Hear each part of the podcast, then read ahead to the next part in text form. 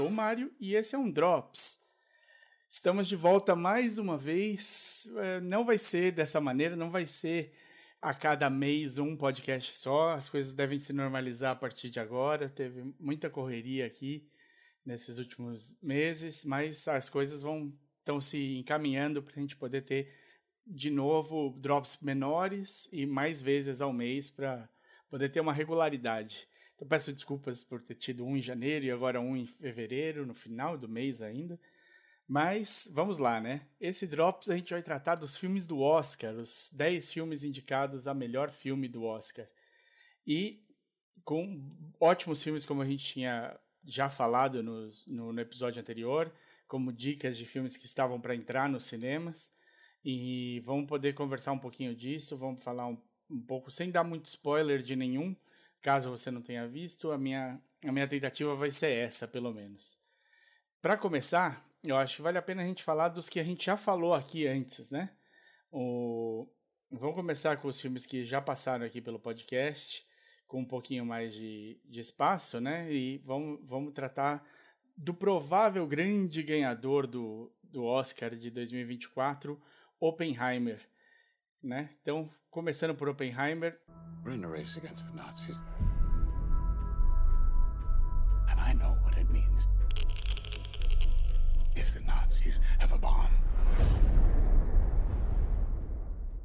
Oppenheimer é um filme que trata do cara, do pai da bomba, né? Do cara que fez, que foi um, um o principal a bomba, a bomba atômica foi feita por várias pessoas, né? Isso é mostrado no filme, mas ele é o cara que tem a visão, o trabalho, a coordenação do trabalho todo. E a gente assiste um pouco desse caminho dele aí para fazer o, a, a bomba atômica. Né? Ele é feito. O, o personagem é feito pelo Killian Murphy e o filme é dirigido pelo Chris Nolan. Né? É a sexta ou sétima é, encontro entre o Chris Nolan e o, e o Killian Murphy, que está na maioria dos filmes dele. Acho que ele talvez seja o ator que mais participou, talvez não, mas é por aí. É, ou ele é o primeiro ou ele é o segundo do, das participações em filmes do Christopher Nolan. O Nolan, para variar, filmou tudo para IMAX, né? Ele é um, um defensor do IMAX. E dessa vez ele conseguiu, acho que, fazer o filme inteiro em IMAX. Então, se você tiver a oportunidade de ver, não sei se vai voltar às salas de cinema aqui no Brasil, Oppenheimer, é possível que volte sim. É, e aí, se você achar uma sala IMAX perto de você, dê, dê, é, tente, tente assistir nessa, nessa qualidade. O filme então segue a vida de, do, do Oppenheimer a partir do momento que ele começa a trabalhar com a física por trás da bomba, das dif grandes dificuldades, envolve um monte de, de políticos e um monte de militares né, que estavam em cima desse, dessa ideia numa corrida contra o tempo, imaginando que os alemães, durante a Segunda Guerra, tivessem tentando chegar também nessa bomba e que, e que estavam já é, alguns meses na frente, inclusive, nessa produção. Então, o, o trabalho é muito bem feito nesse sentido de, de mostrar como essa corrida era importante. Ao mesmo tempo, a gente sabe é, a bomba atômica meio que mudou tudo, mudou o tamanho, mudou. A gente chega a, a um momento de encruzilhada né, humana na Terra, que é o, a partir do momento que você tem a, o potencial para destruir toda a vida na Terra, o que te impede de fazer, o que te impede. Quais são as partes que é, éticas que, fara, que fariam você não utilizar mais essa força e por que utilizar ela pela primeira vez e tudo mais. Então acho que essas são questões que o filme deixa em aberto, tem um cast maravilhoso, a gente vai ver, é, acho que os três principais estão concorrendo ao Oscar, né, o Killian Murphy por ator principal, o a Emily Blunt como atriz, não, a Emily não tá, ela tá como atriz coadjuvante, e o Robert De Niro, o Robert De Niro, olha, o Robert Downey Jr., como o, o ator coadjuvante, né? São os três os três principais aí do filme, mas o filme tem um cast maravilhoso, né? Com ainda o Florence Pugh, o Josh Hartnett, Matt Damon, Gary Oldman, tem muita gente que aparece, o Rami Malek, acho que tem duas falas no filme. O Rami Malek ganhou o Oscar de melhor ator também. Então, tem muita gente grande. É um filme longo, são três horas de, de filme, mas com um, um ritmo muito, muito bom que você não percebe o tempo passar. Não é daqueles filmes que se arrastam muito para você assistir, não. Ele funciona muito bem, ele está sendo super bem avaliado por a crítica, obviamente amou, mas também por quem vai assistir, né? O, o, a audiência também gostou muito, tem notas altíssimas em todos os sites que você pode imaginar. Então esse é o Oppenheimer, é um é, é, é possível, ele já está em streamings nos Estados Unidos, é possível que ele chegue rapidinho em streamings por aqui também. E não é nada impossível que em breve você possa assistir na TV. Te digo isso porque o próximo filme que lançou ao, no mesmo dia do, do Oppenheimer já está na TV, vai na TV fechada, na TV a cabo, mas já está na TV, que é Barbie. It's the best day ever. It is the best day ever. So is yesterday, and so is tomorrow, and every day from now until forever. Do you guys ever think about dying? Barbie tá passando na HBO. Ela tinha entrado na HBO Max, né, primeiro, mas pouquíssimo tempo depois ela entrou na HBO. Barbie, ela tá é, é um filme da Greta Gerwig, mas com produção da Margot Robbie, né, da produtora da Margot Robbie, que comprou a briga para fazer um filme sobre a, essa boneca e, e comprou a visão da Greta Gerwig que, e do marido dela, que foram os escritores né, da, da Barbie, e, o, e criaram uma coisa, o marido dela também, diretor também, escritor, o Noah Baumbach, Devo estar tá falando algum nome errado? Provável. Mas vocês já me conhecem, sabem que às vezes a pronúncia não vai lá onde precisa ir.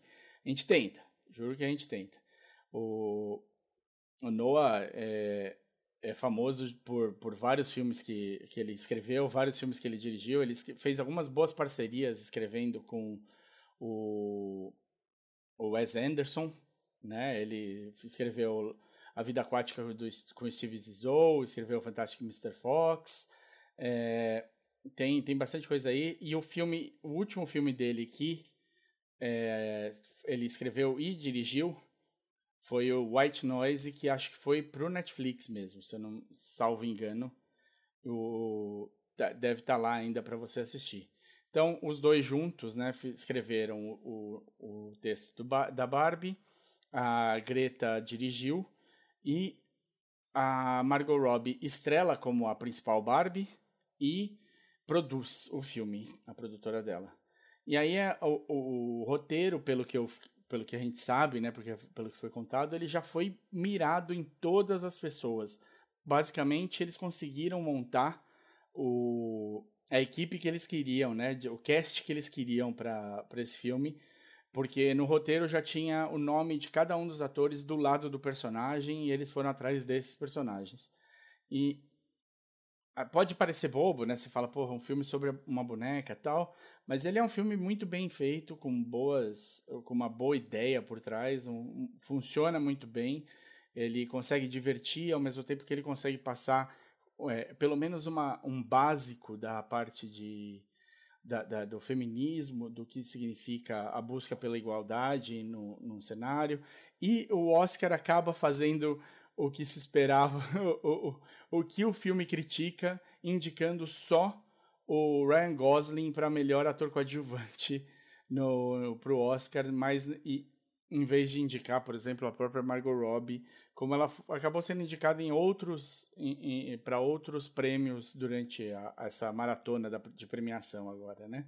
A gente já tem uma série de vencedores, dá para ter uma ideia de como vai ser o Oscar por causa do, das premiações que vieram do começo de janeiro até agora em fevereiro e o que os filmes que ganharam a maioria das coisas. Então dá para você ter uma ideia mais ou menos de como o Oscar deve seguir. Claro, surpresas acontecem. A outra indicada também do, do Barbie é a América Ferrara, também como atriz coadjuvante. É, tá muito bem. Tá no papel da mãe de uma menina que brincaria com essa Barbie, a Barbie estereotipada, que é o papel da Margot Robbie. A gente vai. É, ela vai, tá muito bem, ela merece a indicação, mas eu acho que daria para ter indicado outras coisas do filme. e não ficou não ficou muito claro o que fez não, não indicar, né? A gente conhece o Oscar, sabe que às vezes não funciona tão bem. Vamos ver como é que passa nessa né, é, nessa temporada aqui. Vamos ver como é que o Oscar se sai, se ele surpreende alguma coisa. Mas Barbie também foi indicada como o melhor roteiro adaptado. E aí você fala, poxa, como pode ser o melhor roteiro adaptado, né? O, o problema é que é o que indica o que é um roteiro adaptado para o Oscar. E o Oscar basta que ele seja baseado em alguma coisa que já existia antes. E Barbie é uma boneca, ela já existia antes. Então, por causa disso, é um roteiro adaptado. É, não, não teve texto nenhum, não foi adaptado de nada, mas como já existia antes, é um roteiro adaptado. O, eu acho que essa. É, o, dá para esperar boas coisas do, do, do Barbie. Acho que ela chegou o mais alto que dava, tá? Não, não, não imagino Barbie levando Oscars para casa. Ela foi. As indicações já valeram bastante. Eu acho que aí o terceiro filme que a gente precisa falar Desculpa a correria, mas eu acho que, como são 10 filmes, a gente não quer ficar aqui uma, duas horas falando de todos. E eu não vou entrar na parte de spoilers, eu vou seguir esse caminho aqui. Eu acho que o terceiro filme que a gente precisa falar, e que também já citamos aqui em outros episódios, é o Killers of the Flower Moon, o filme novo do Scorsese. The Osage, they have the worst land possible. But they outsmarted everybody. The land had oil on it. Black gold. Money flows freely here now. I do love that money, sir. pra variar, né, o, o Killers of the Flower Moon, ele é um, uma parceria do Scorsese com os dois principais atores que ele trabalhou na vida, o DiCaprio e o Robert De Niro. Então, por muito tempo o Scorsese, no começo de carreira, fez filmes com o De Niro. Ele voltou a trabalhar com o De Niro no Irlandês, por exemplo. E ele trabalhou agora mais para o final da é, mais para esta época que nós estamos vivendo agora muito com o Leonardo DiCaprio. Então são duas parcerias duradouras que ele tem e que funcionaram muito muito bem para ele. E ele está adaptando um livro que se chama Killers of the Flower Moon: The Osage Murders and the Birth of the FBI. E no, eu acho que ele a, adapta, mas com. É, é, dizem que não tão bem. Não é uma adaptação tão fechada como poderia ser. E eu acho que o nome do livro até entrega um pouco algumas coisas que acontecem. Mas de qualquer maneira, a ideia do filme é basicamente o seguinte: uma tribo chamada Osage, Osage é, tem uma área de proteção ali no, na, em Oklahoma. E essa área, no começo do século XX, né, 1910, 15, por aí, é, mais ou menos, eles descobre-se muito petróleo nessa área. E você começa a ter vários é, brancos se mudando para Oklahoma e se casando com as mulheres Osage para passar a ter direito de usufruir dessa terra e começar então a, a ganhar dinheiro em cima disso. Um dos caras que é que, que manda na, na coisa é o Robert De Niro, o personagem do Robert De Niro, e ele tem um ele faz, se faz de muito bonzinho, de muito amigo da, da tribo, mas sempre está procurando os melhores caminhos para ele ganhar é, espaço. E numa dessas ele traz o sobrinho dele, que é o Leonardo DiCaprio, e ele se aproveita do, do Leonardo DiCaprio pedindo para ele procurar uma potencial é, Osage para ele casar. É, o Leonardo DiCaprio assume ali um trabalho como chofer, como motorista, como taxista, talvez, e acaba se apaixonando. Será? É, a gente pode debater mas ele acaba encontrando uma Osage da qual ele acha que é, seria possível casar e ele vai atrás dessa dessa desse trabalho. A Osage é a Molly e ele vai atrás de tentar é, se casar com ela para herdar uma parte da, do, da terra Osage que ela teria direito. Molly tem toda uma família, já tem é, um, alguém casado com a irmã dela, já tem toda uma série de complicações. E o filme acompanha todo tipo de absurdos e malvadezas que eles fazem para tentar herdar essa terra toda. E eu acho que, assim, para quem não conhece o, a história, conta bem. Eu acho que funciona bem e, e te deixa ah, chocado e preocupado, e você fala, porra, é um absurdo que isso possa ter acontecido. Mas para quem não conhece, para quem não para quem conhece a história, parece que eles não vão muito a fundo. Parece que eles ficam só no raso mesmo e contam uma história muito por cima. Também não tem uma entrada muito grande do, do que o título do livro diz, né? A parte do FBI. Eventualmente isso acontece, e, e você começa, você, você vê ali o início do que vai ser eventualmente o FBI, mas não vai também a fundo. Então, para quem é, lê o livro, conhece a história, sabe como é que funcionou essa época, parece que ele é um, um filme que foge do que poderia ter sido. Mas para quem não conhece, é uma bela entrada, ele te deixa. Só com isso você já entende quão ruim foi, é, foi esse período.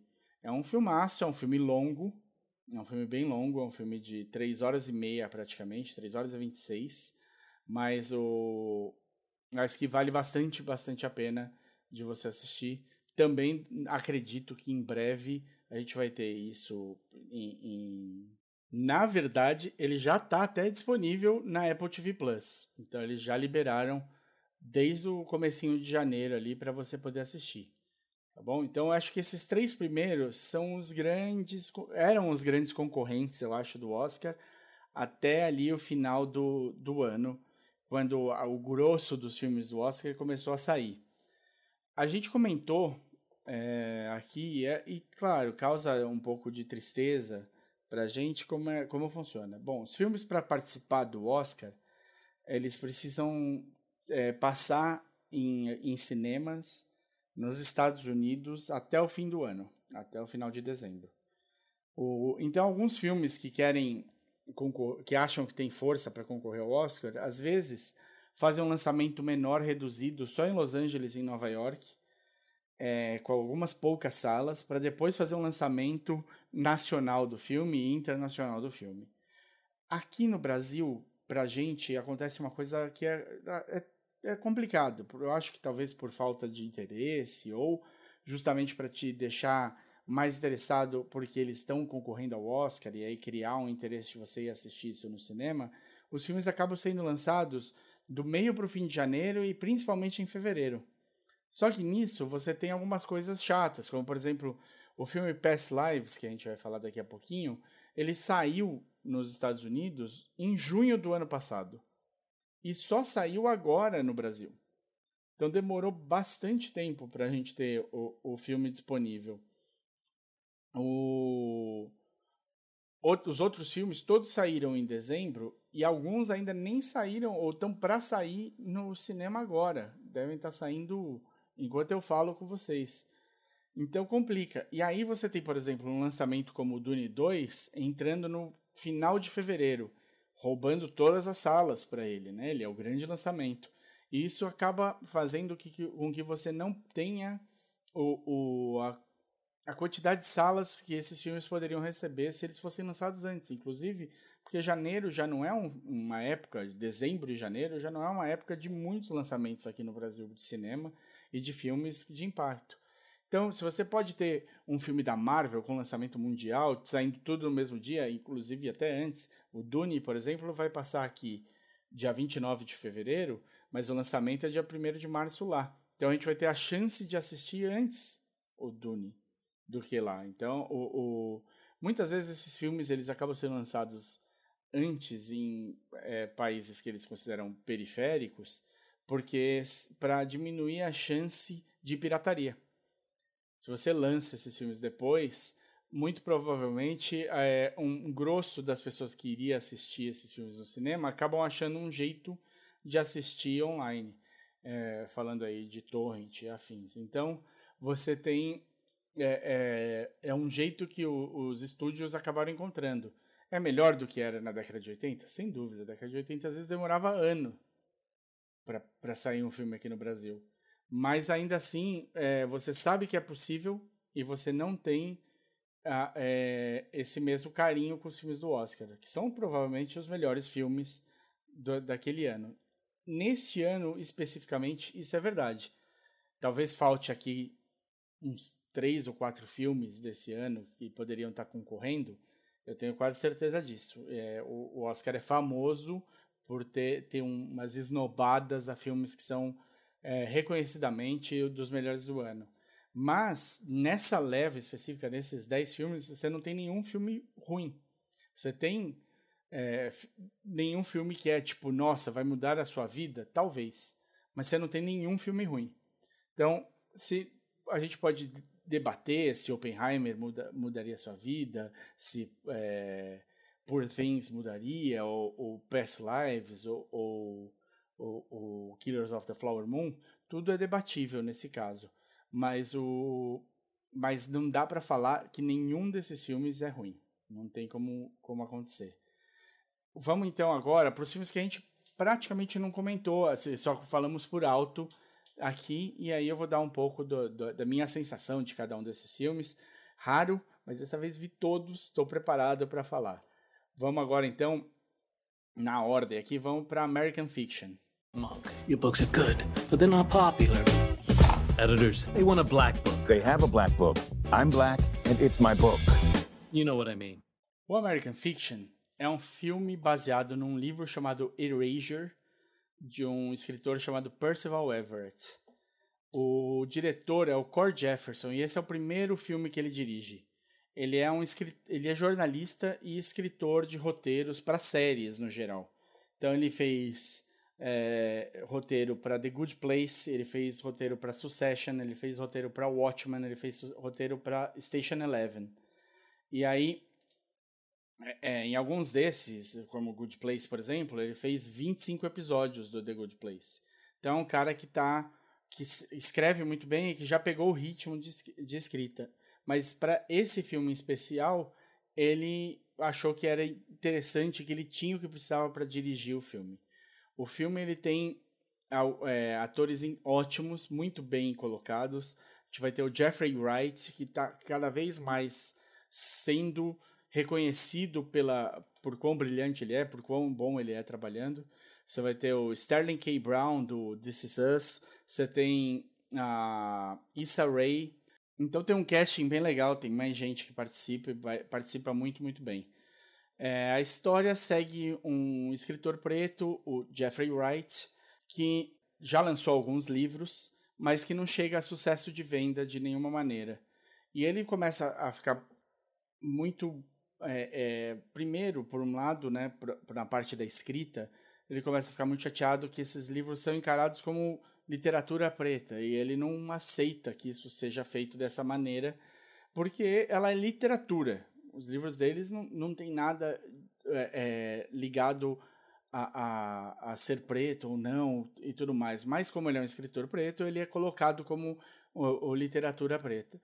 E, ao mesmo tempo, ele vê uma escritora, que é feita pela Issa Rae, que está estourando em vendas, é, com um livro com um linguajar todo da, é, voltado para o tipo de linguajar preto do gueto ali americano, não é, não necessariamente um linguajar do acadêmico, mas muito mais do dia a dia, de uma coisa assim, e ele não consegue acreditar que esse livro dessa maneira esteja vendendo tanto e ela esteja sendo entrevistada aqui e ali, dando opinião, e as pessoas sendo tocadas pelo, pela escrita dela e se encontrando ali, ou muito mais provavelmente os brancos. É, achando que com isso eles entendem melhor o que é ser preto e tudo mais.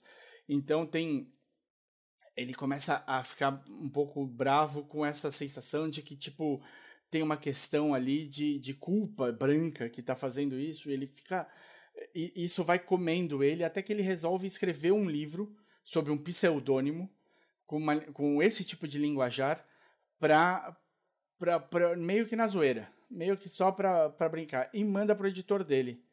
E o editor dele fala: Meu, eu não tenho como fazer isso, não sei o que lá, isso nunca vai dar certo. E ele fala: Não, manda pro pessoal, vamos ver o que que. Vamos ver o que, que essas. que essas editoras vão dizer sobre o livro. E as editoras adoram. E fazem uma oferta gigante pelos direitos do livro para poder lançar o livro.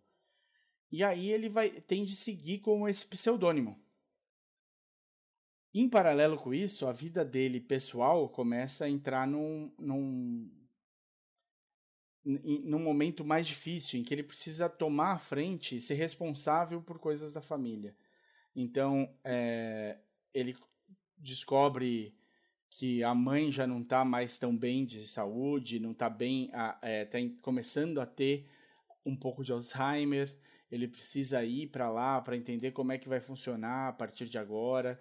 O irmão dele e a irmã estão super falidos porque se separaram, família inteira de médicos, mas as separações deixaram eles super quebrados e eles estão tentando se reestruturar. Então ele tende a assumir uma posição que ele nunca assumiu na família, uma família é, assumir uma posição de alguém que vai tomar as decisões e que vai estar presente, que vai ser responsável.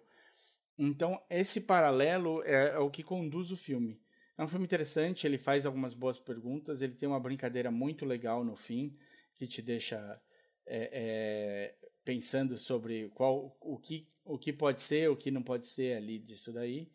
E eu acho que é, vale, a vale a pena assistir. Ele é um filme fácil, é rápido de, de ver também, não é um filme longo. O, é bem editado, está muito bem feito, a linguagem é muito boa.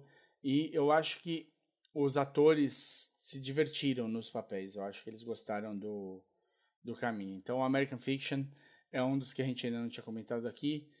Para isso, está é, é, concorrendo ao Oscar de melhor filme. Então, já, já vamos para o quinto filme. Vou seguindo aqui meio que um, uma ordem é, alfabética, vai? Vamos falar então de anatomia de uma queda. So, as you know, the autopsy report is uh, inconclusive about the cause of death. Stop! I did not kill him. Anatomia de uma Queda é um filme da Justine Trier que é escrito por ela e pelo marido dela, o Arthur Harari. E isso só estou comentando por um motivo. É um filme que fala de um relacionamento entre escritores a Sandra Hüller. Ela é uma é, escritora alemã que é casada com um francês que é professor chamado Samuel e eles têm um filho chamado Daniel e os três estão morando num, nos Alpes franceses numa casa bem distante de tudo no meio da, da, da, do alto inverno né? Tá tudo nevado em volta. E ela começa o filme dando uma entrevista. Ela é uma escritora que é conhecida por colocar muito da sua vida pessoal dentro dos livros e para mesclar o que é realidade com o que é fantasia, com o que é literatura ali. Isso faz criar um pouco de dúvida no, no, em quem lê. Então ela está dando essa entrevista quando o marido começa a colocar cada vez mais o som mais alto e até tornar impossível a, que a entrevista continue. Então ela se despede da, da entrevistadora, diz que vai continuar essa entrevista em, em outro momento, quando ela for para uma cidade maior, e acho que Grenoble, e fala que vai, vai conversar com o marido e tal. Nesse momento, o, o filho dela, o Daniel, vai é, passear com o cachorro e ele vê a, a entrevistadora saindo e vê a mãe subindo para conversar com, com o pai. E ele passeia longamente com o cachorro. Quando ele volta, ele encontra o pai caído do lado de fora, morto já, com, é, com sangue espalhado e tudo mais, pra, talvez de uma queda do, do próprio do próprio chalé. Você não sabe, e é sobre isso o filme. O filme é um, um julgamento desse, dessa morte. Teria ele é, escorregado acidentalmente? Teria ela empurrado o marido? Ou teria é, ele se matado. Quais são as opções? Acho que dentro. Talvez alguém pudesse ter ido até lá e, sem que ela visse, empurrado o marido. É, essas são as dúvidas que o filme traz. Mas é um julgamento super difícil, com o filho sendo uma das principais testemunhas, já que ele é um dos três envolvidos diretamente.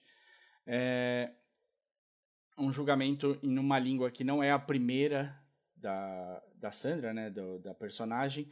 Então ela, ela é alemã no filme também. E o julgamento é todo em francês.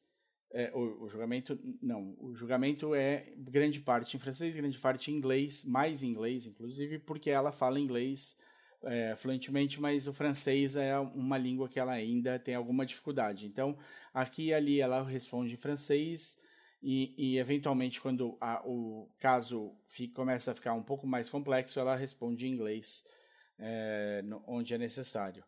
Então, é, é, o filme é esse julgamento em cima do, desse caso, e enquanto isso você vai descobrindo pedaços do relacionamento de como é, a percepção externa de um relacionamento, o que as pessoas veem de um relacionamento, o contato que eles têm não é o que realmente se passa dentro de um relacionamento.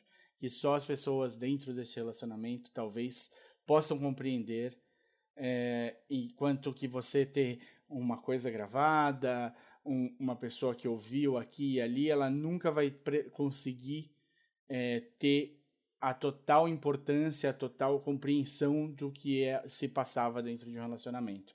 É um filme interessante, que faz boas perguntas e que te coloca é, para processar junto da, da personagem, junto de todo, de todo mundo que está acompanhando esse julgamento, o, o que faz um relacionamento e o que é, é que aconteceu nesse caso específico. Então é um filme muito legal de assistir, é um filme muito bem escrito, muito bem trabalhado e a Justine Trier já o filme já ganhou diversos prêmios no exterior, em, todo, em, em diversos, diversas premiações, e ela está concorrendo a cinco Oscars, incluindo melhor diretor. Então a Justine Trier é a única mulher concorrendo na categoria nesse ano. Muito bom, eu, é, acho muito justo, é um filme bem legal, é um, tá, provavelmente um dos melhores filmes desse ano, né, concorrendo ao Oscar. O próximo filme é o Holdovers, que em português ficou Os Rejeitados. I can't fail this class. Oh, don't sell yourself short, Mr. Coates. I truly believe that you can. O filme é o reencontro do Alexander Payne, diretor que fez os The Descendants, fez Sideways, com o nosso querido Paul Giamatti. Eles estiveram juntos lá no, no Sideways e vem desde lá se conversando, ficaram amigos, eles falam bastante é, sobre fazer um novo filme juntos. Eventualmente, finalmente chegou isso. E o Alexander Payne disse que escreveu o papel desse professor, chamado Paul Human. Human vocês já viram que eu já falei sobre as pronúncias. É, para o Paul Giamatti. Então, o, o filme começa no, em 1970 com esse professor num, numa escola é, é, integral, não é integral, é um colégio interno desses bem bem bons, né, que formam grandes é, é, figuras públicas e que para gente bastante endinheirada, é, chama Barton que fica na New England, né? Isso é a região ali de Boston e tal, naquela região ali.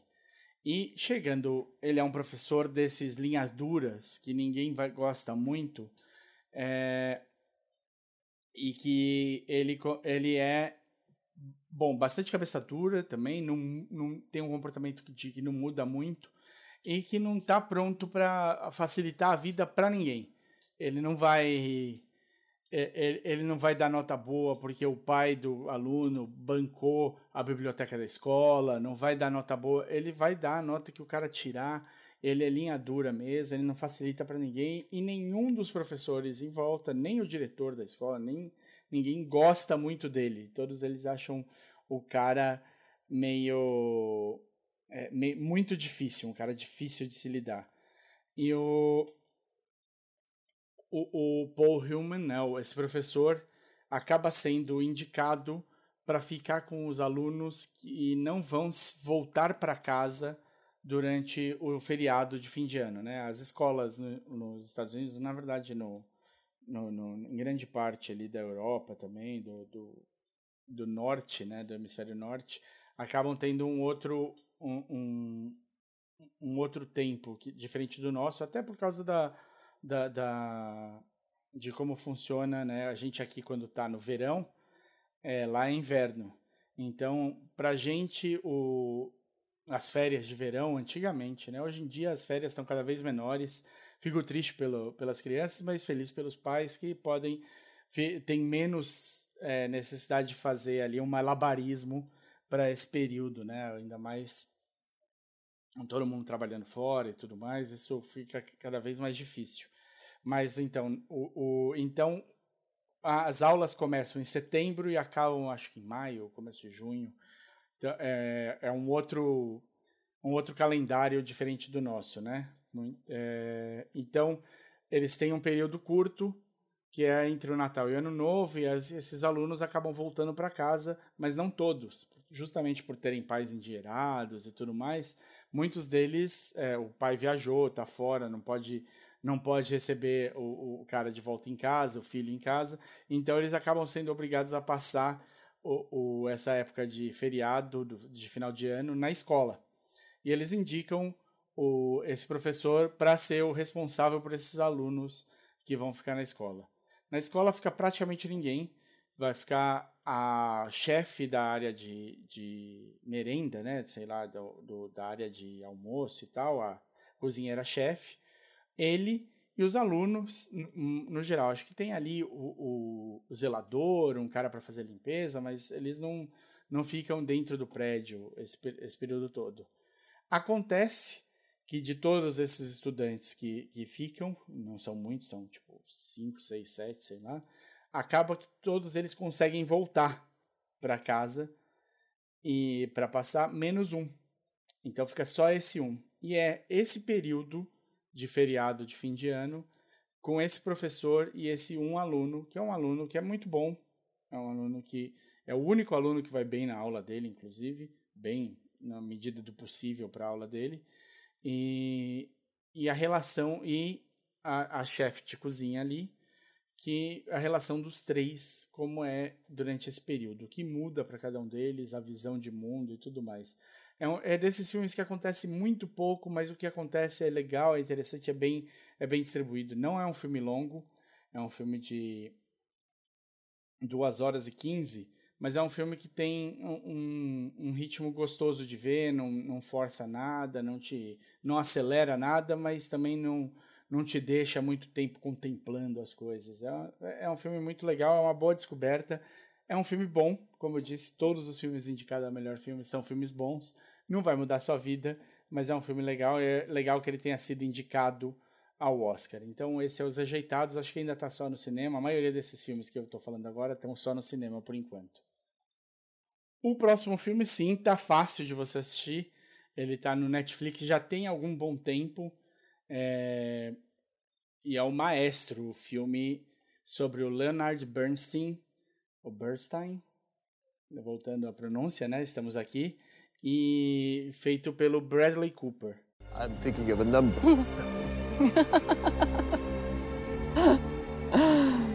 oh, I don't know. Nine. No.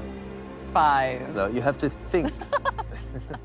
o filme é, estreou no Netflix aqui direto. Eu acho que ele saiu, não sei, é do final do ano, começo desse ano. Já tem aí uns dois bons meses que ele está passando no Netflix. É um filme que é um sonho antigo do Bradley Cooper de fazer. Ele vem esquematizando esse filme já há uns sete anos, reescrevendo as cenas, depurando, trabalhando nisso, com uma produção invejabilíssima, assim. É um filme que teve um produtores estelares, eu acho. Tem o Martin Scorsese, o próprio Bradley Cooper, o Steven Spielberg, e mais um, um, umas três, quatro pessoas aí, mas só com o Scorsese e o Spielberg você já vê que é, é, foi bem, foi muito bem quisto. Não é um filme longo também, ele tem duas horas, acho que duas horas e dez. E, mas é um filme com muito apuro e apreço técnico. Então ele é filmado com, em, em película, é um filme que ele precisa acertar o enquadramento, as proporções, ele tem tudo isso mapeado. Foi um filme que ele foi trabalhando por muito tempo. É o segundo filme que eu acho que ele dirige. O primeiro era Nasce uma Estrela, da, aquele filme que ele fez com a, com a Lady Gaga, né? Star is Born, que é meio que uma, um, é uma refilmagem, se eu não estou se eu não estou enganado. E eu não estou enganado, ela é uma refilmagem de um filme de 54, com a Judy Garland no, no papel principal. Esse é o segundo filme que ele dirige. É um sonho antigo, ele deve, ele já, ele é em todas as entrevistas que ele deu do maestro, ele mostra o quanto ele desde sempre quis ser um, um diretor. Ele sempre se interessou muito por toda a parte de produção, tudo o que acontecia, os enquadramentos, as câmeras, o, a iluminação. Ele sempre mirou nisso daí. Acontece que, para mim, eu entendo quem, quem, quem vê de outra maneira e é bastante compreensível, o, ele não me convence. Ele não me convence muito como ator e, e não é como diretor que ele vai conseguir me convencer. Pode, deve ser um cara legal, parece ser um cara legal, parece um, ser um cara que gosta muito do cinema e, e tem muita louva muito pessoas boas e que da área e tudo mais. Então é um, é um cara que parece ser bem gente boa, tal. Muito, normalmente quem fala do Bradley Cooper fala, fala muito bem, mas ele não me convence. Eu não sei porquê. Sei que ele se dedicou muito. É um filme que ele tem é, é, ele realmente é, correu atrás. Tem um ótimo casting. Além dele, tem a Maya que tem a Sarah Silverman, Matt Boomer, muita gente legal. E principalmente tem a Carrie Mulligan no papel de esposa dele, né? A Felícia Monte Alegre, a esposa do Leonard Bernstein, ou Bernstein, perdão. E para mim ela ela que salva o filme, ela rouba a cena. Seria um filme muito bom tecnicamente, muito bem trabalhado e tal, mas seria um filme que eu teria menos interesse, assim. A trilha sonora é basicamente toda do, do Leonard Bernstein, então isso ajuda muito se você não conhece o compositor, não conhece o que ele fez de trabalho. É muito legal porque você tem um pouco de cada, de cada área dele e tal. Isso é muito, é muito rica essa trilha sonora, vale muito a pena ver por isso. E o filme não, é, não fala tanto do trabalho dele, nem tanto da vida pessoal dele. É um filme que é sobre o relacionamento dele com a, Fel com a, Felícia. Então, o, o é, segue essa vida dele, ele dá uma, é uma, começa com ele dando uma entrevista e termina com ele terminando essa entrevista. A gente, então, é, esse é, o, é isso que acompanha a, a, o filme. É um filme legal, um filme com muito tecnicamente muito, muito bem feito, mas é um filme que não, não diz muito ao que veio. Vale a pena ver? Vale, vale muito a pena ver. É... Mas eu acho que fica faltando talvez um pouco de. Ele no, começa a construir uma coisa, mas é, é, essa construção não te leva a uma catarse, não te leva a nada. Assim. Ela meio que fica. te solta. Essa sensação no final de você não ter nenhum nenhum, nenhuma liberação do que vai sendo construído ali não, não ajuda ninguém. Então, é, é um bom filme, é um filme tecnicamente muito, muito bom. É o segundo filme do Bradley Cooper dirigindo, escrevendo, tá, tá no Netflix, tá fácil para você assistir. O próximo filme é o Past Lives. There's a word in Korean. Inyeon. It means providence or fate. Do you believe in that? That's just something Koreans say to seduce someone. Que em português, graças a Deus, ficou vidas passadas, não, não tentaram inventar nada. É o primeiro filme dirigido pela Celine Song também. Então temos mais uma diretora estreante, né? Que nem o, o, o diretor do American Fiction. Você tem a Celine Song também é, como diretora, também era escritora, é, especialmente coisas para teatro e afins. Escreveu também pro The Wheel of Time, a série da, da Amazon que segue os livros The Wheel of Time, né? A Roda do Tempo. Então, ela vem para ela estreia como diretora com esse filme e é um filme que tem uma base muito importante da, de vida pessoal dela. Uma história que ela passou de certa maneira. Claro, o filme é, é dramatizado da vida própria dela. Então tem coisas que não aconteceram na vida real, mas ela deixou claro em várias entrevistas o quanto que ela puxou da própria vida de uma situação que ela viveu. E é um filme, talvez o filme mais bonito do, do Oscar nesse ano. É um filme bonito, é um filme tocante, ele vai conversar diretamente com todo mundo, ele não corre, é um filme que é, leva o tempo que ele precisa levar e, e que cria situações difíceis e, ali na, na sua frente, mas que não foge dessas situações em momento nenhum. Eu acho que talvez seja o, o filme mais bonito do Oscar, desse, do, dos melhores filmes desse ano. É um filme que trabalha muito bem os silêncios, os espaços entre uma frase e outra, os olhares, o, movimentação corporal. É um filme que encontra muita beleza nos silêncios.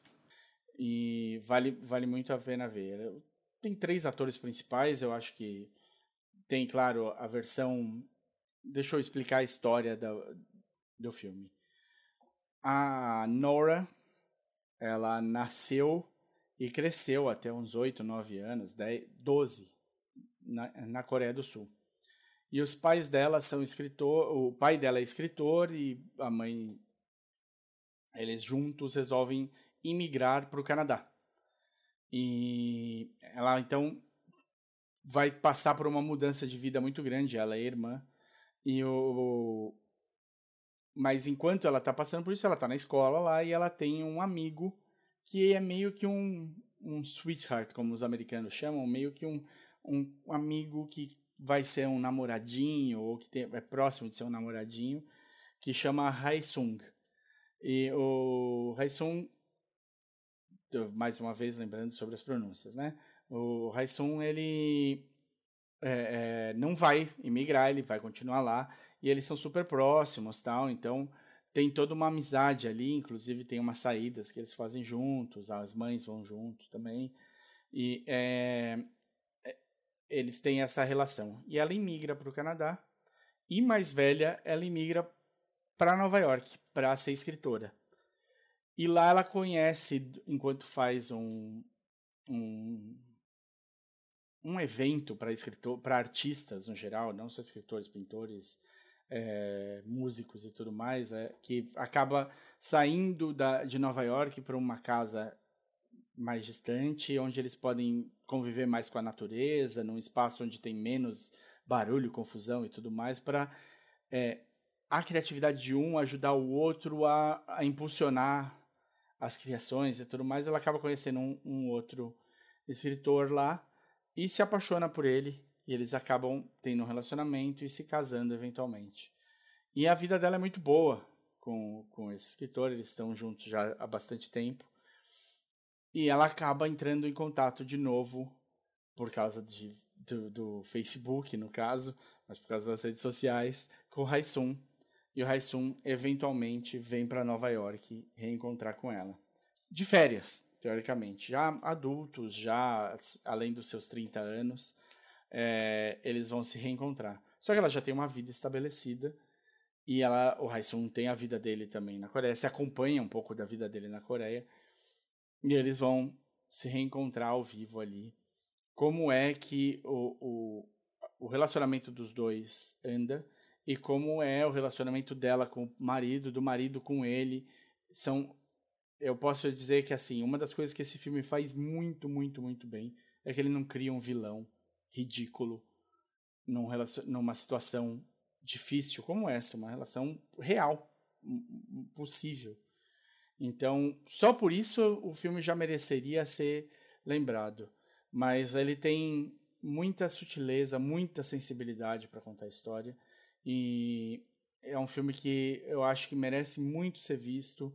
É desses que vão te acompanhar por um tempinho, você vai pensar um, um, um pouco nele de vez em quando. E tá todo mundo muito bem. Não tem Não, não tem nenhuma interpretação, é, sabe, caricatura, é, caricatura, nossa senhora, mas vocês entenderam? Não tem nenhuma caricatura, não tem nada, é, são pessoas e uma situação real que por acaso aconteceu parecida com a escritora, mas é, mas que depois é, é, é, é dramatizada, né? Não é exatamente como aconteceu, mas a gente vê. Vale a pena até ver as, as próprias entrevistas dos atores que gostaram muito e da diretora e escritora da Celine Song. Então é isso. É, vidas, o, o, Vidas Passadas, né? O Past Lives está, acho que ainda está no cinema aqui no Brasil. Vamos pro próximo, que a gente já está aqui chegando perto de uma hora, hein? Vamos lá. We must experience everything, not just the good, but degradation. O próximo filme é o Pobres Criaturas, né? O Poor Things do Yorgos Lanthimos. A gente já falou bastante do Yorgos aqui. É um diretor desses que entrou para a gente falar mesmo. É um grego que acho que começou a aparecer com Dogtooth, né? E estourou para a gente aqui no, no, no, Brasil, pelo menos, com The Lobster, né? Aí veio o Sacrifício do, do Servo Sagrado, depois veio a Favorita. Favorita foi para Oscar, foi tudo. E agora ele aparece com Pobres Criaturas.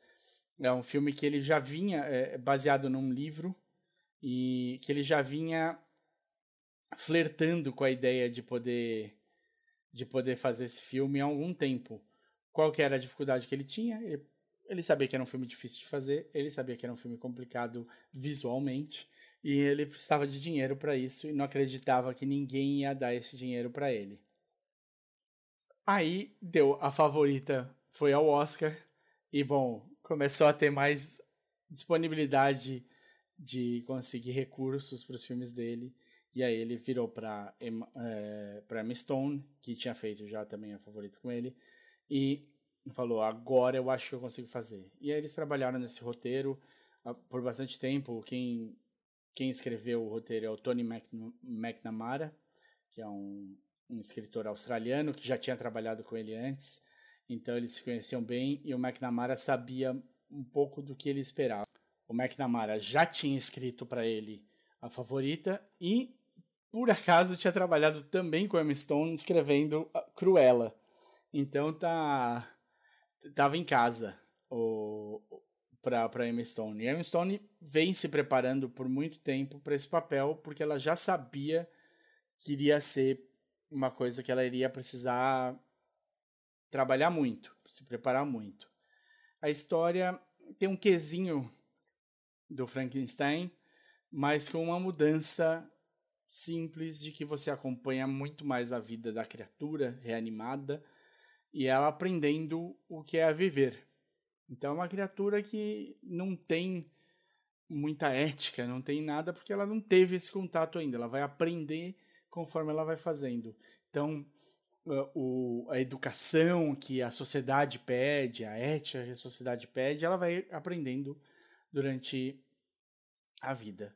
O filme começa com a personagem da Emma Stone se matando e você encontra ela logo em seguida já reanimada. Só que aí ela tá reaprendendo a andar, tá reaprendendo tudo. Você não sabe exatamente porquê. E a gente vai ter é, contato com isso durante a história do filme. Junto dela tem um, um cast que tá maravilhoso, incluindo aí o William Dafoe como o pai dela, né, o, o cientista louco é, que, que devolve a vida a ela, é, o Rami Youssef, o Gerald Carmichael e o Mark Ruffalo. Mark Ruffalo tá num papel de um personagem que não é muito a cara dele. Ele, se, pelo menos segundo ele, eu acho que encaixou bem. Ele vai, foi, vai muito, muito bem no papel. Mas o ele teve de pensar bastante se ele aceitava, porque o Ruffalo é meio visto como um, um bom moço e esse papel do, no filme ele é meio que um vigarista, um cara que aproveita a vida, um bom vivan, vai vamos dizer pelo menos assim é, ele põe boa parte do filme para rodar. Ele faz a trama começar a, a se apimentar ali um pouco. Então, visualmente, ele é um filme que é muito criativo, porque é um filme que passa por diversos lugares da Europa, em todos com uma, um, um visual do filme, um, um, jeito de funcionar do filme é, que não existe no mundo real. É uma coisa bem fantástica, é um, um realismo fantástico muito legal. Eu acho que vale a pena só pela, pela parte desse realismo fantástico. O papel da Emma Stone ela tá maravilhosa, ela super se entregou ao papel, ela vai além do que do que ela precisaria ir, especialmente nessa altura da carreira tal, mas é um papel que ela é, ela busca muito fazer é, é, as decisões certas. Então ela segue ali uma cartilha, eles fazem o, as entrevistas dela, ela explica, por exemplo, como foi para desenvolver o jeito que ela anda no filme. Então tem estágios e aí como o filme não é filmado na ordem certa, ela vai colocando em qual estágio ela tá, ela tá naquela, naquela cena, como ela anda e como ela faz. Então é um filme muito bem mapeado por ela também. E eu acho que isso chama bastante atenção. Não é à toa que ela está indicada para melhor atriz também. É... Assim como a Carey Mulligan, assim como a Sandra Huller, assim como a, a Sandra Huller do Anatomia de uma Queda, a Carey Mulligan do Maestro, a Lily Gladstone do Killers of the Flower Moon, do Scorsese, e aí a única que está fora no, melhor, no prêmio de melhor atriz dos, do melhor filme é a Annette Bening, pelo filme que chama Niad, uma história real de uma nadadora que resolve atravessar o, de Cuba à Flórida nadando quando ela já tem seus 60 anos. É a única travessia que ela não fez, ela tentou uma vez e acabou não conseguindo, e, e muito antes, né, muito mais jovem, e aí ela resolve que a idade não é um empecilho, ela vai tentar, ela vai se preparar para fazer isso. É a história de como ela se prepara e as tentativas e como ela vai nadar isso daí. Tem a Annette Bening e a Jodie Foster como a treinadora dela para isso daí. É uma história real, é uma história que parece muito legal e ela, a Annette Bening tá ótima. Essas são, então, as cinco indicadas a melhor atriz do, do Oscar. Do lado de melhor ator, é que eu já vou fazendo isso aqui porque a gente está é, chegando no, no último filme. Então, como a gente vai falar do último filme, eu já estou falando aqui um pouquinho do, das outras categorias. No, no melhor, na melhor atriz, provavelmente, por, por tudo que a gente tem acompanhado, a Lily Gladstone do Killers of the Flower Moon deve ser a vencedora, com a Emma Stone correndo por fora. Tá? Provavelmente entre essas duas. No melhor ator, você tem o Bradley Cooper como no Maestro, o Paul Giamatti no Holdovers, né, dos Rejeitados, o Killian Murphy no Oppenheimer, o Jeffrey Wright do American Fiction. E o Coleman Domingo por um filme que chama Rusting, que a gente também já falou aqui, tá no Netflix.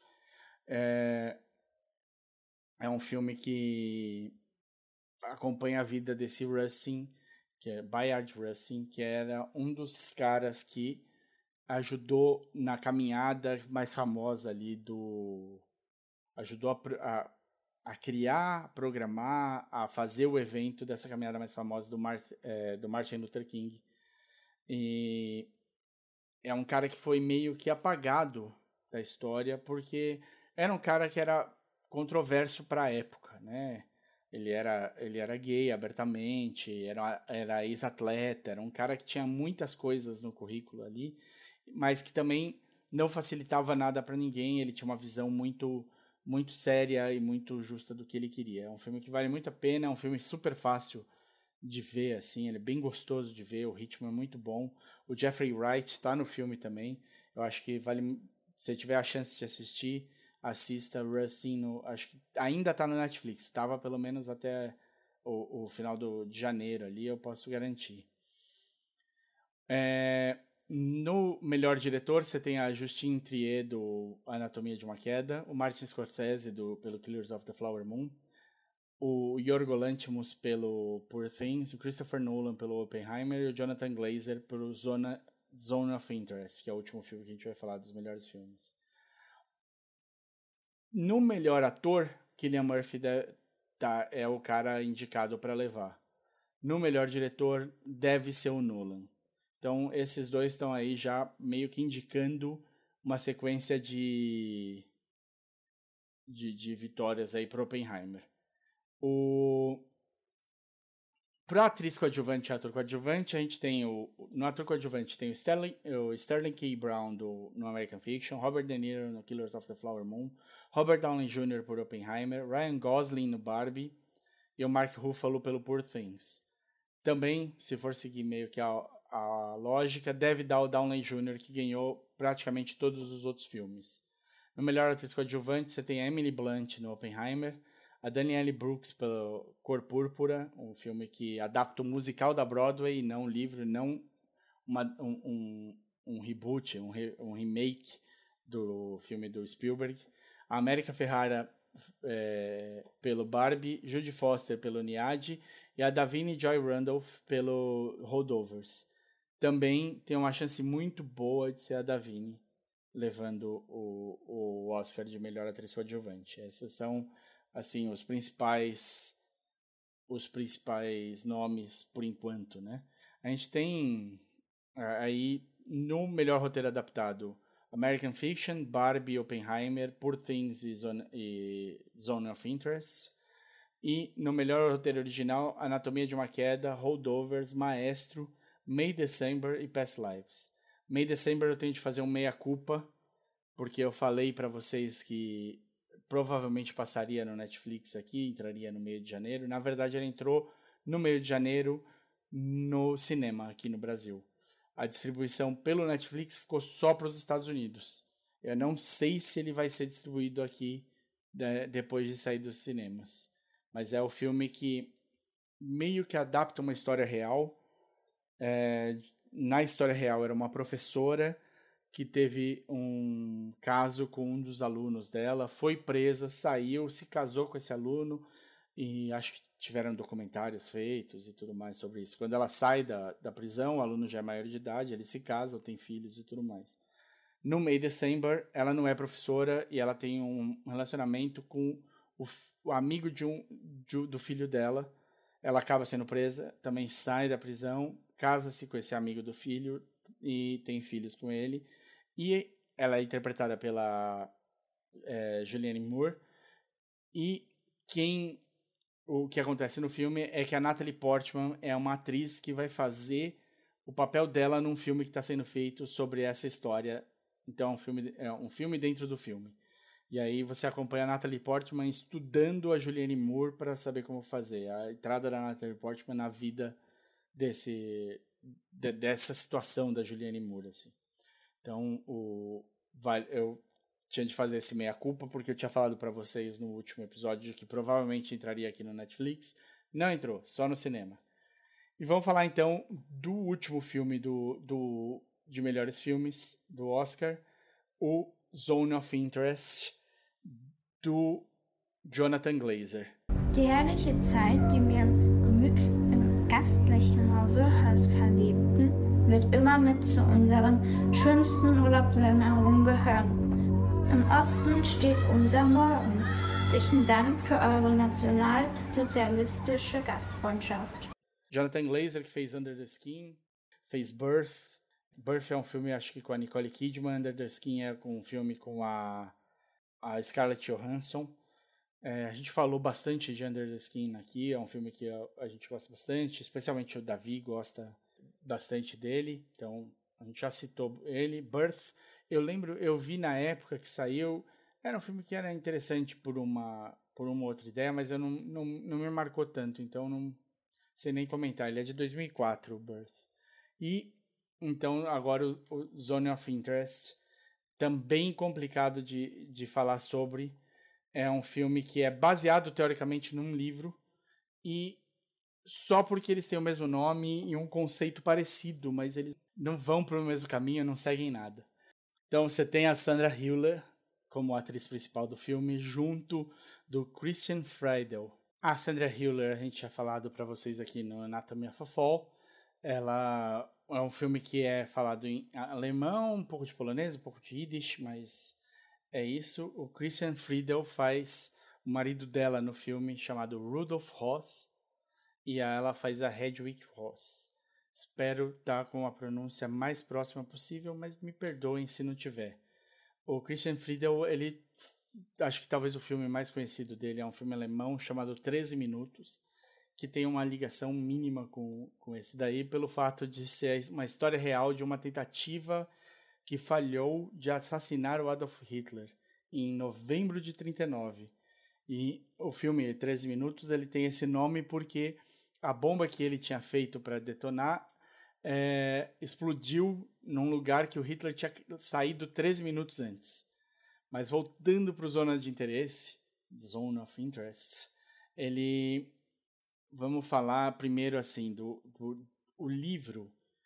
Ele tem algumas coisas diferentes do, do filme. Então o livro não segue o, o, o Christian, o, o Rudolf Ross. Ele segue um cara que chama Paul Doll, que é uma versão fictícia do Rudolf Ross, que é um personagem, um cara que existiu de verdade. E esse Paul Doll é levado para assumir no livro é, o comando do campo de concentração de Auschwitz. Ele muda para lá com a família, a família dele também é grande e tudo mais. E no livro, é, a esposa dele acaba se é, conhecendo um subordinado dele e eles começam a trocar cartas e tal. Parece que eles estão enamorados um pelo outro. O livro tem um final super é, é, ambíguo depois do final da guerra e tudo mais. Esse eu não vou dar um spoiler do livro, mas é um final triste assim de certa maneira se você está acompanhando pela pelo ponto de vista ali do subordinado do livro do, do, do Paul Doll. Mas esse é o livro. E a única coisa que eles têm ligação é o, o Paul Doll é levemente baseado no, no Rudolf Ross e no filme o personagem já é o Rudolf Ross e ele assume o campo de concentração de Auschwitz. Mas é só isso que eu acho que tem de parecido entre um e outro. É bem, é bem distante. O filme acompanha essa essa mudança da família para do lado, parede a parede, com o campo de concentração de Auschwitz. O filme faz algumas escolhas interessantes quanto à filmagem. Ele mantém não tem muito close, praticamente não tem close, é tudo câmera super aberta, distante, para te dar um pouco a, a, o que o filme passa mesmo. O filme passa a, o distanciamento, mesmo estando de parede a parede, do, da, dessa realidade do que acontecia no campo de concentração com a família.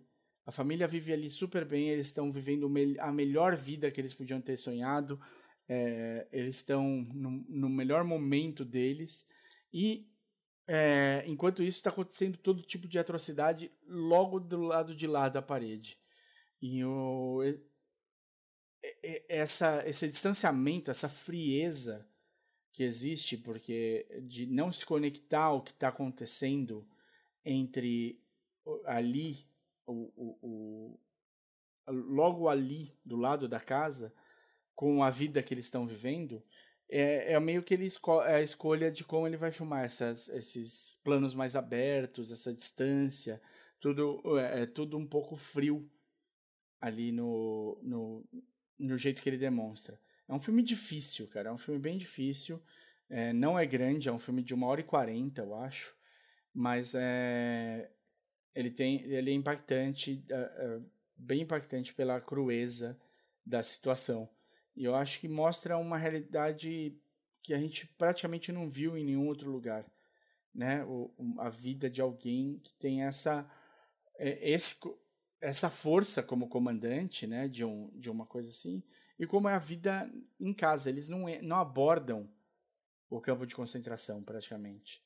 Eles abordam as mudanças políticas internas, o que ele vai ter de fazer. Em certo momento, ele ganha uma nova posição e ele tem de ir para Berlim.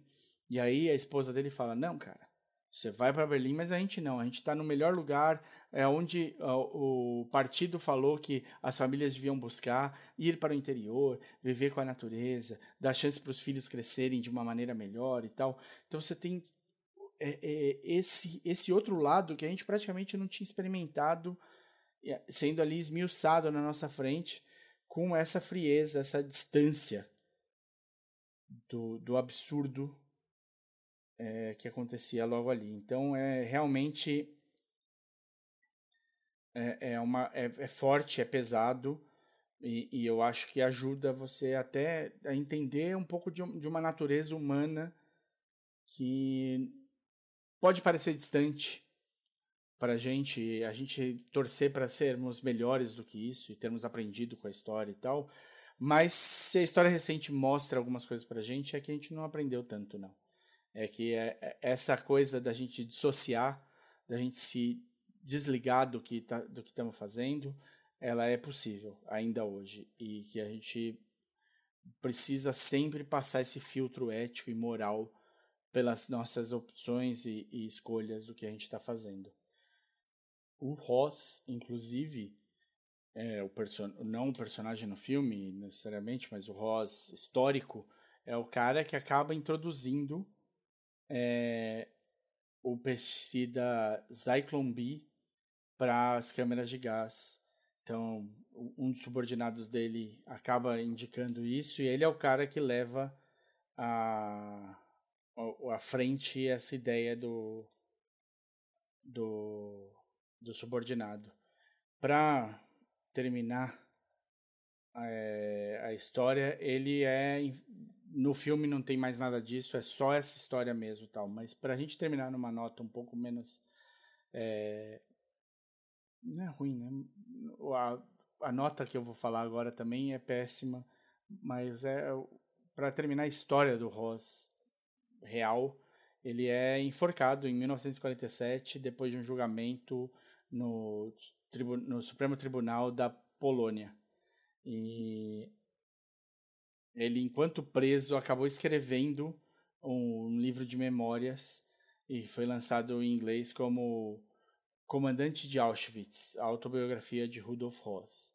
Então, é, esse é, é, esse é o cara que esse filme centra, esse cara bacana, né? Que a gente pode não nutrir absolutamente nada de bom pelo cara, só pensamentos ruins e escrotos, mas o filme é um filme muito bem feito, tudo escolhido por, com motivação e, e a, a base dele, a história do livro, vai para um outro lado completamente diferente da, do que ele mostra no filme. Vale muito a pena o filme também. Então, esses são, acho que Zone of Interest é o último que estava para sair aqui no Brasil. E acho que acabou de sair, está nos cinemas, então aproveite para assistir também. Esses são os 10 filmes pra, indicados a melhor filme no Oscar. Infelizmente, claro, teve um monte de filme fantástico que foi esnobado e não está aí. Mas é, eu acho que as escolhas, pelo menos, não tem nenhum filme ruim. Então a gente, mesmo que tenha uma surpresa, não vai ser uma surpresa que a gente fale, não, esse filme é ruim, como em outros Oscars a gente já teve e, e sabia que não ia, que não era justo essa, é, essa premiação. Diz aí pra gente o que vocês acharam, diz o que vocês estão achando do, dos filmes que vocês estão vendo. É, procura a gente nas redes sociais, fala com a gente, por favor. Estamos aqui.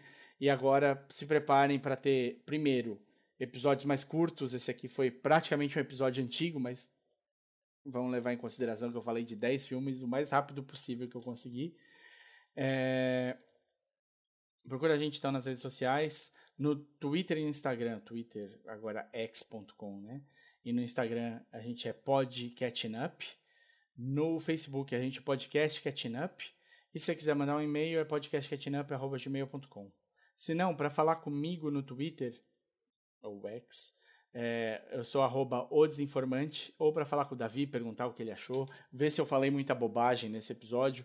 Davi, por, por acaso, foi o primeiro que me corrigiu sobre o fato do May December não sair no Netflix aqui no Brasil. Procura ele lá no, no Twitter ou X, ou ele é o arroba dedonato, tá bom? Então ficou por aqui e em breve eu já estou de volta com mais um episódio. Muito obrigado, pessoal. Até a próxima. No more. Any more's too much.